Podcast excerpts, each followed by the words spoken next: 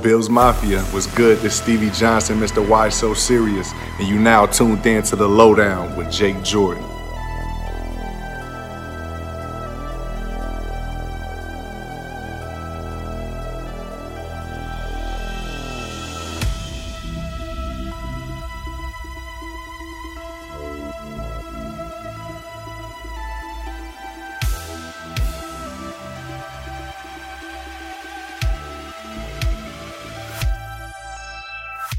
What is going on, everybody? Welcome to the coolest place in Bills Mafia outside of Western New York.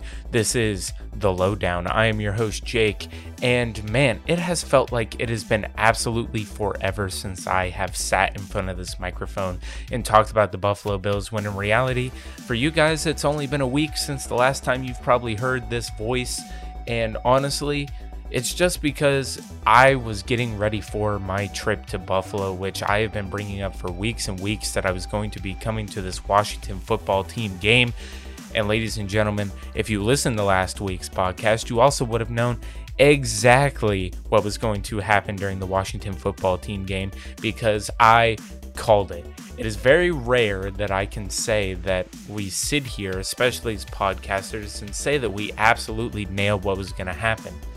Now, I did not nail the score, but I did nail exactly what was going to happen during this game, and that was that Josh Allen and the offense were going to get it together. It was going to be a huge game for Josh. The defense was going to put it together, and it was going to be an absolute showing. And ladies and gentlemen, it sure was, and I am so glad I was in attendance for it, because not only did we get to do that this week, we are also blessed to have the Houston Texans also this week, and we'll talk about that and we'll get all into that. But I think that this first section of the show, I just want to talk about what it was like to go up to Buffalo for the first time. And I'm sure anybody who's listening to this from Buffalo is probably like, okay, Jake, whatever. But this is kind of like a really special thing to me. And the fact that when the game was over, I shed a tear, because once, I'm, I'm not really a guy who cries, right? But one of the big things is that the last time I was in Buffalo, I was ten years old. I wasn't a sports fan. I saw, the only thing I re- can remember is seeing Niagara Falls, and that's about it. And since then, I've kind of grown with this relationship in Buffalo that I haven't truly been able to experience, because as a lot of you know, I live in the Central Florida area. I go to school at U C F. I haven't really had the opportunity to go up and see the Bills in person at their home stadium. Now, obviously, I can go to games down here in Miami, but it's not the same thing. Being able to call myself part of Bills Mafia, obviously, there's Bills Backers Bars, and I go there, and, you know, that's all great, but there's nothing like going to the stadium and experiencing the Buffalo Bills play at home with Bills Mafia. And, you know, some of the things, it was immediate as soon as I stepped off of the airplane, just how different it was. Now, coming from Florida, obviously, I'm used to certain things, but I'm not used to walking around in parking lots and seeing Buffalo Bills stickers on almost every single car. One of the big things that you may not know, uh, but you do know if you're someone who lives outside of Buffalo, is that when you're, you know, out and about getting groceries, something like that, and you see somebody with a Buffalo Bills sticker, you know, it's few and far between down here in Florida. Now, obviously, there are a lot of Bills fans that do live in Florida, but, you know, you don't run into them all the time, so you get the occasional go Bills, but it's kind of like a game where you sit here and you go, oh, man, I hope I run into that person. I would like to talk to that guy. You know, it's something that it's kind of a game that we play down here. So going to Buffalo, and obviously I stepped off. My family, they had made some reservations at an Anchor Bar near the hotel where we were staying over on Maple. And man, it just, stepping out of the car for the first time and seeing, one, everybody wearing Bills gear, but two, all the cars having Bills stuff on it.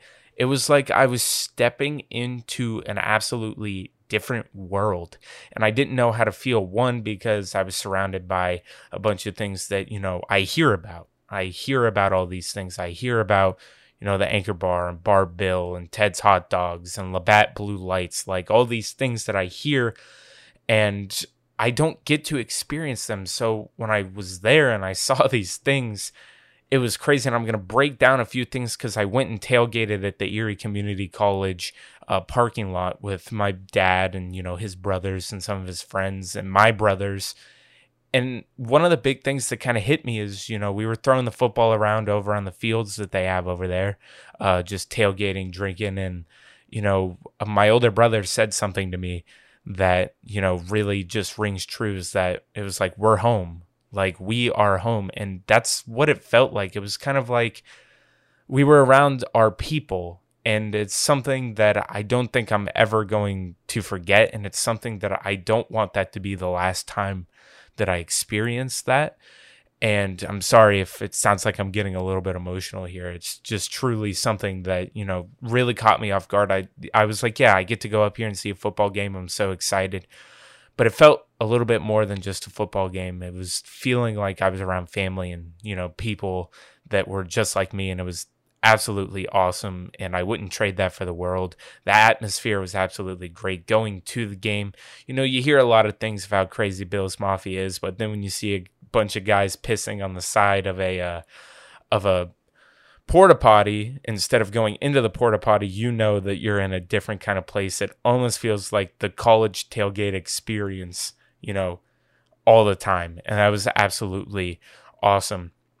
And I kind of brought it up, being able to walk around and seeing merchandise everywhere, everybody wearing Bills stuff. You didn't feel like you were that guy who you're the only guy who's wearing the Bills stuff and you're surrounded by people who are Jags fans or Dolphins fans or Bucks fans. It was crazy. And one of the big things is, I know down here in Publix, when you walk into a place, they have kind of like a game section. Like around here, we have Orlando City and U C F stuff that you can buy. But up there, walking into a Wegmans, which, by the way, Wegmans lives up to everything I have heard people talk about. It was just walking into it, I was completely just thrown off guard. I thought it was going to be something more akin to like a Publix that we have down here, but it was definitely something that was much, much nicer. And walking into there, being able to walk into a store and buy Bills gear. Technically, right now, as I'm recording this, I'm wearing a Buffalo Bills shirt that I bought at Wegmans while I was up there. And it was just crazy because I walked into there. One, I loaded up on Josh Allen hot sauce and Diggs hot sauce. And I bought Josh Jacks, you know, not for fifteen bucks online where P L B sells it. I'm able to go and buy it for four dollars at a Wegman. It was just...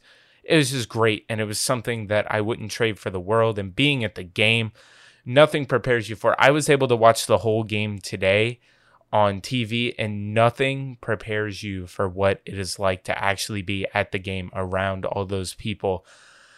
I had to put off recording this podcast. I wanted to do it right after the game, but me and my brothers and my dad, we could not talk. Our voices were gone.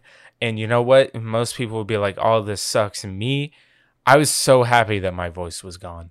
And this was something that I can't wait to do again. Bills Mafia. I feel like I'm truly integrated with Bills Mafia now, and I've finally experienced it. So I'm not technically a poser anymore. I can say that I've truly done it. Of course, I'm not the guy who's going to be at every single tailgate, though I wish I was, because God damn it, was that one of the best experiences that I have ever had in my life. But the game itself, you know, watching it back, obviously I saw all of this stuff in person, so you don't remember exactly everything that happened. Like a lot of the stuff that happened with Cole Beasley, I don't remember a lot of those catches. I was kind of just celebrating with people. It was absolutely awesome, but Uh, as I look at my show notes, I see that I said brag about being right on my last podcast, but I already did that for you guys, so you already know. But Josh Allen going thirty-two for forty, thirty-two of forty-three for three hundred fifty-eight yards and four touchdowns, and he had a rushing touchdown.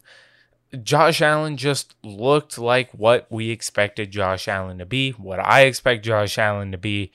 Uh, one of the big things that I wanted Josh Allen to take advantage of was taking what the defense gave him. And he even brought that up in a post-conference uh, interview that he did. You know, he, he, he knew. He was like, I need to take what the defense gives me. And that's exactly what Josh Allen did during this game. He was picking apart their secondary, which I'm on record last week saying that, look, I love Washington's defensive line. I think they're nasty, but one of the things that they're lacking in is their secondary. And if you give Josh just enough time, he's going to be able to pick them apart. Well, what happened? Well, finally, Josh just kind of extended the plays with his legs, and we weren't playing a secondary or teams that were scheming so much coverage that Josh Allen was just able to pick apart the Washington football team's secondary. It was a beautiful sight to see. And, you know, my next point is receivers were back on track, everybody. Beasley, eleven receptions for ninety-eight yards. He was a factor, you know. And one of the big things that I wanted to bring up is I wanted to make sure while I was there, some people were saying that people boo Cole Beasley while I was there, while others were saying, no, they're not booing. They're saying bees. Uh, and people that, you know, are for Beasley and against Beasley. You know, I'm going to say this right now. There were a lot of people saying bees, but there were also a lot of people booing. I feel like that that's kind of, ju- I understand the dude's topic, like how he feels about things, and some people don't agree with him, but booing the man, even though he's, you know, an actual weapon for our team, and regardless of how he feels, the dude is a stud, and I absolutely love having them. So I would think that that's the one thing that Bills Mafia needs to be a little bit better about. But the man of the hour, my God, Emmanuel Sanders showed up. Now, this was one thing that through the first two weeks, everybody was kind of like, what's going on with Josh and Emmanuel Sanders? One of the big things that, you know, everybody was talking about is, you know, they're just not on the same page. Well, I think Josh Allen kind of made it a point to point out that, hey, you know, they're trying to neutralize Diggs, which they did to a point. Uh, Diggs with six receptions and sixty-two yards. Uh, but Sanders being the, the weapon that Emmanuel Sanders is, when you have a guy like Stephon Diggs, who's going to, teams are going to try to neutralize, you know, that they're going to make sure that they try to take him out of the game. But with doing that, they're going to leave someone else open. And finally, with Josh Allen and Emmanuel Sanders getting on the same page, it was a crazy day. Five receptions, ninety-four yards for two touchdowns. We were going nuts in that stadium. It was absolutely crazy. Emmanuel Sanders finally showing how he is still one of the sneaky best pickups for the Buffalo Bills in the offseason that a lot of people just weren't talking about. Some people have, though, and, you know, you can't forget about those pundits. But, you know, Emmanuel Sanders, bona fide weapon. There you go. Your wide receiver, too, bona fide weapon, Emmanuel Sanders. And the last receiver that I really want to talk about isn't technically a wide receiver. He is a tight end, and ladies and gentlemen, I'm talking about Dawson Knox. I wanted to talk about Dawson Knox in particular because, you know, the whole offseason thing was, hey, let's get better at tight end, and let's bring in Zach Ertz. Uh, I want to say right now, the first three weeks that we have seen Dawson Knox, he looks like he's kind of gotten out of his head, and he's kind of there. Like, he's making the clutch plays. Yes, some bounce off his chest, you know, but it's not as much as we've seen in the past. Dawson Knox, four receptions, forty-nine yards, and one touchdown. I'm not asking anything more from my tight end. You know, I don't expect Dawson Knox to be a Travis Kelce or a George Kittle, but from what he's been doing, he looks like he's on the way to maybe not being as elite as those guys, but definitely somebody who's becoming one of those echelon players that is edging towards edging towards the top. And I can't can't ask for anything more from Dawson Knox, but to just keep this going. Dawson Knox, tight end one, I'm loving it. And, you know, talking about the improve in the tight end play, let's talk about the improving of the run game. Now, this has got a little contentious because a lot of people are kind of talking about, okay, Moss or Singletary. You know, that's kind of been the whole, you know, talking point all offseason. Moss gets thirteen carries uh, for sixty yards, but also gets a receiving touchdown, which, thank you, my DraftKings really appreciated that. And then Singletary only eleven carries for twenty-six yards. Now, I think that Moss was definitely the more efficient runner. Um, one of the big things that we saw come out of Moss was them being able to put him out wide and use him in the passing game. That's something that we've seen Singletary is able to do too.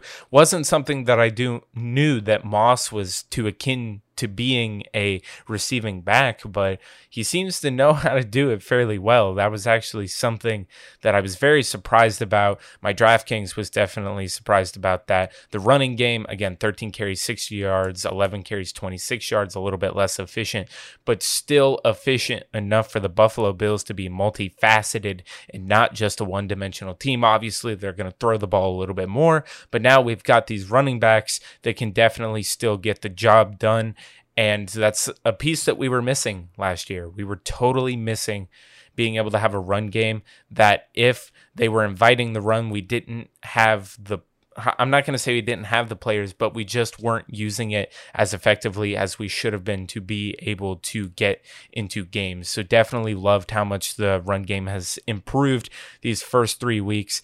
And I can't ask anything more of those guys, but the defense, the defense, everybody, I told you, I said the defense was going to be clicking and the offense was going to be clicking. One of the big things that I've heard being said all around is that, hey, why is it every single time we got a good defense, we can't have a good offense? And that's kind of something that, you know, in the past we've had where the Buffalo Bills have had a dominant defense, but their offense just can't do anything and they're mediocre at best. Uh, hence the team that broke the playoff drought, but still the defense showed out this game along with the offense. And ladies and gentlemen, if you were looking at a team that is going to be a Super Bowl contender, it is going to be this team. If they play like this and fire on all cylinders like this, and they're not going to every single game, there will be blunders, but the defense is still good enough to where you don't need Josh Allen to carry the whole team and score one hundred million points. When this defense, even though I get it, we were playing the Washington football team, they still have Terry McLaurin, they still have Logan Thomas, they have Taylor Heinicke, who I think that Washington kind of misused him a little bit. They should have used a little bit more of his ability to run the ball, but I still think that that offense is slightly formidable. They have some good running backs in Antonio Gibson and J D McKissick. Gibson, I don't believe, was playing, but McKissick was. So definitely their offense is okay. Their defense is good, but the Buffalo Bills defense, offense, and special teams, there were a few blunders, but still, the whole team, we are one of the most complete teams in the league. And just to explain to you what the defense did, even though I know you watched the game, I was there, I've watched the game probably three times now, so I could sit here and talk about it. Trey White gets a punch out on Logan Thomas. Gotta love that. Always going for the ball, not just the tackle. Trey White, they've talked about that. Leslie Frazier preaches that, and you gotta love it. Poyer got the pick. Taron Johnson also would have had a pick had it not been for some penalties. Micah Hyde also had a pick. It was just a day for the defense, definitely showing out for the crowd there, and I absolutely loved it. Our defense, the game plan, and the scheme that Sean McDermott and Sean McDermott and Leslie Frazier have is absolutely amazing. I love what they're doing. It finally feels like both sides of the ball finally have it together and that this team is finally getting ready to make its run. Uh, one of the big things that we didn't see a lot out of was the pass rush. Uh, one of the things that I noticed, especially watching, you know, some of the, the replay, since I can't watch all twenty-two now, but the replay and also the just being there at the game, there was a lot of holding. That was one of the big things that we knew coming into this year, was that the officiating crews were supposed to be looking for offensive holding. And for some reason, when it's a team that isn't the Buffalo Bills, it doesn't get called. Uh, I saw a lot. Our pass rush was neutralized by their line, but there was definitely a lot of holding. But one of the good things they were still able to do was keep Heinicke uncomfortable and force him to make mistakes, because a lot of people just like to forget Taylor Heinicke was an X F L quarterback. Nobody's expecting him to go out there and light it up.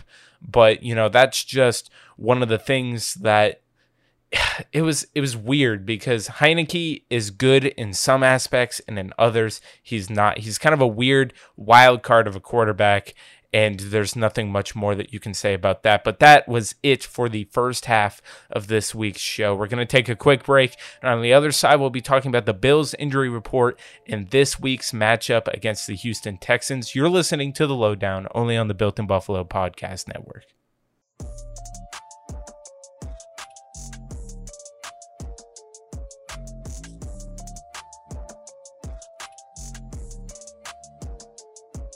Welcome back, everyone, to the coolest place in Bills Mafia outside of Western New York. This is The Lowdown, and man, we got to look on to Houston. Now, I'm not going to sit here and absolutely try to stretch out what we are facing this week.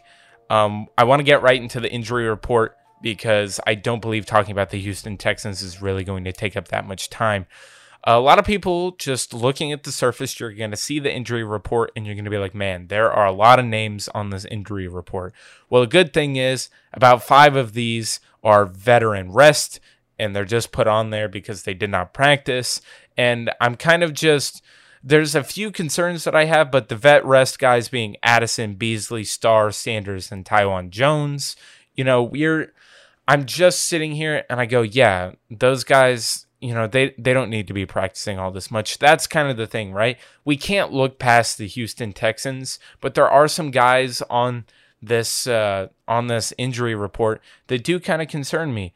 Uh, but the one that doesn't is Micah Hyde with a quad. He was limited on Wednesday, full on Thursday. Obviously, I don't have Friday's injury report, but we will talk about that as the first round bye that we usually do on Monday nights has now been moved to Friday night. So if you are listening to the, to this on Friday morning, then on Friday night on the Built in Buffalo YouTube channel, you will be able to find me and Justice and Izzy and other guests talking about Buffalo Bills football with all the most up-to-date stuff. We are the Friday night guys under the Friday night lights, and we gotta love it. But the injury report, Hyde, again, limited full, not really concerned about him with the quad, probably just a slight strain. One, there are two people or three people that I'm actually worried about. And I think a lot of this might just come into play uh, because we're playing the Houston Texans. Now, the worry, uh, Feliciano is on the injury report with a concussion. He was limited in do not and did not practice. So one of the big things is, if I'm remembering the concussion protocol right, I don't think he has enough time now that he's a did not participate on Thursday to come back for the game. Maybe they're going to just kind of let him sit that one out along with Jordan Poyer, who we do know has had an ankle injury. He did not participate in Wednesday or Thursday's practice, so that really is going to leave him probably out for the game this Sunday.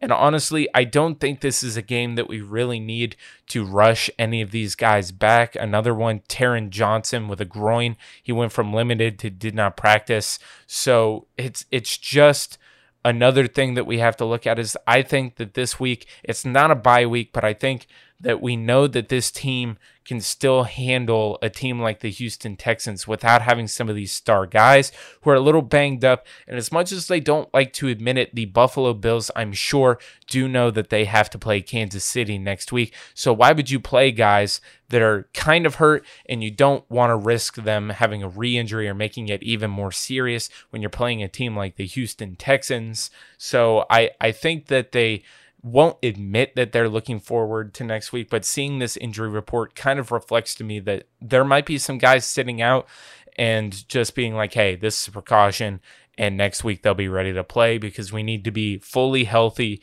to play the Kansas City Chiefs. Now, in my notes, I said you can't look past Houston. And I don't think this team is looking past Houston. I think a lot of us are. A lot of us are ready for that week five game against the Kansas City Chiefs. And I'm not going to talk about the Kansas City Chiefs game until that week comes up because you can't look past Houston. Now, the whole team, I'm not going to go into their defensive rankings. This team is just not good. It, they're plain out not that great. And we kind of expected that going into this year, right? We kind of assumed that they weren't going to have Deshaun Watson, and we kind of assumed that now with J J Watt being gone, this team is in full rebuilding mode. So what is the one thing that you do possibly have to be looking at when you're looking at the Houston Texans? Well, when you are looking at the Houston Texans, the only thing that I could see that I looked at that could possibly do anything is their running back department. Now, some of the names on here you're probably going to know. Mark Ingram, previously with the Baltimore Ravens, David Johnson, and Philip Lindsay, previously with the Denver Broncos. Now, these are all guys that kind of have slightly different skill sets. Uh, I don't think that Houston's offensive line is good enough for them to really do anything against us. Uh, Davis Mills, their quarterback, another guy that, you know, you got one game of tape on him. He's a little athletic, but I'm not really seeing him as a big threat. So what do we really have to look at when we're looking at the Houston Texans? Well, a lot of us thought that we were going to get Tyrod Taylor coming into this game, and that was going to make it a little bit more of a challenge because Tyrod Taylor to Brandon Cooks, who is one of the only receivers that they have that is slightly good, is was a little bit dangerous. They showed it in the first couple of weeks. They were absolutely lighting it up on the scoreboards. And they have that ability to, if they can find that way against your defense, they will go off. But I don't know about Davis Mills. I I don't think that he has the caliber because, one, that was a totally different Tyrod Taylor that we're seeing those weeks, right? I was not looking at Tyrod Taylor and being like, that was the guy who was on the Buffalo Bills when they broke the drought. It was not. Tyrod Taylor came in knowing, hey, I was the backup to Deshaun Watson. Deshaun's out. I'm going to go out here and just try to play my best football. I'm taking chances. You know, this could be the last shot that Tyrod actually has to truly be a starter in the league.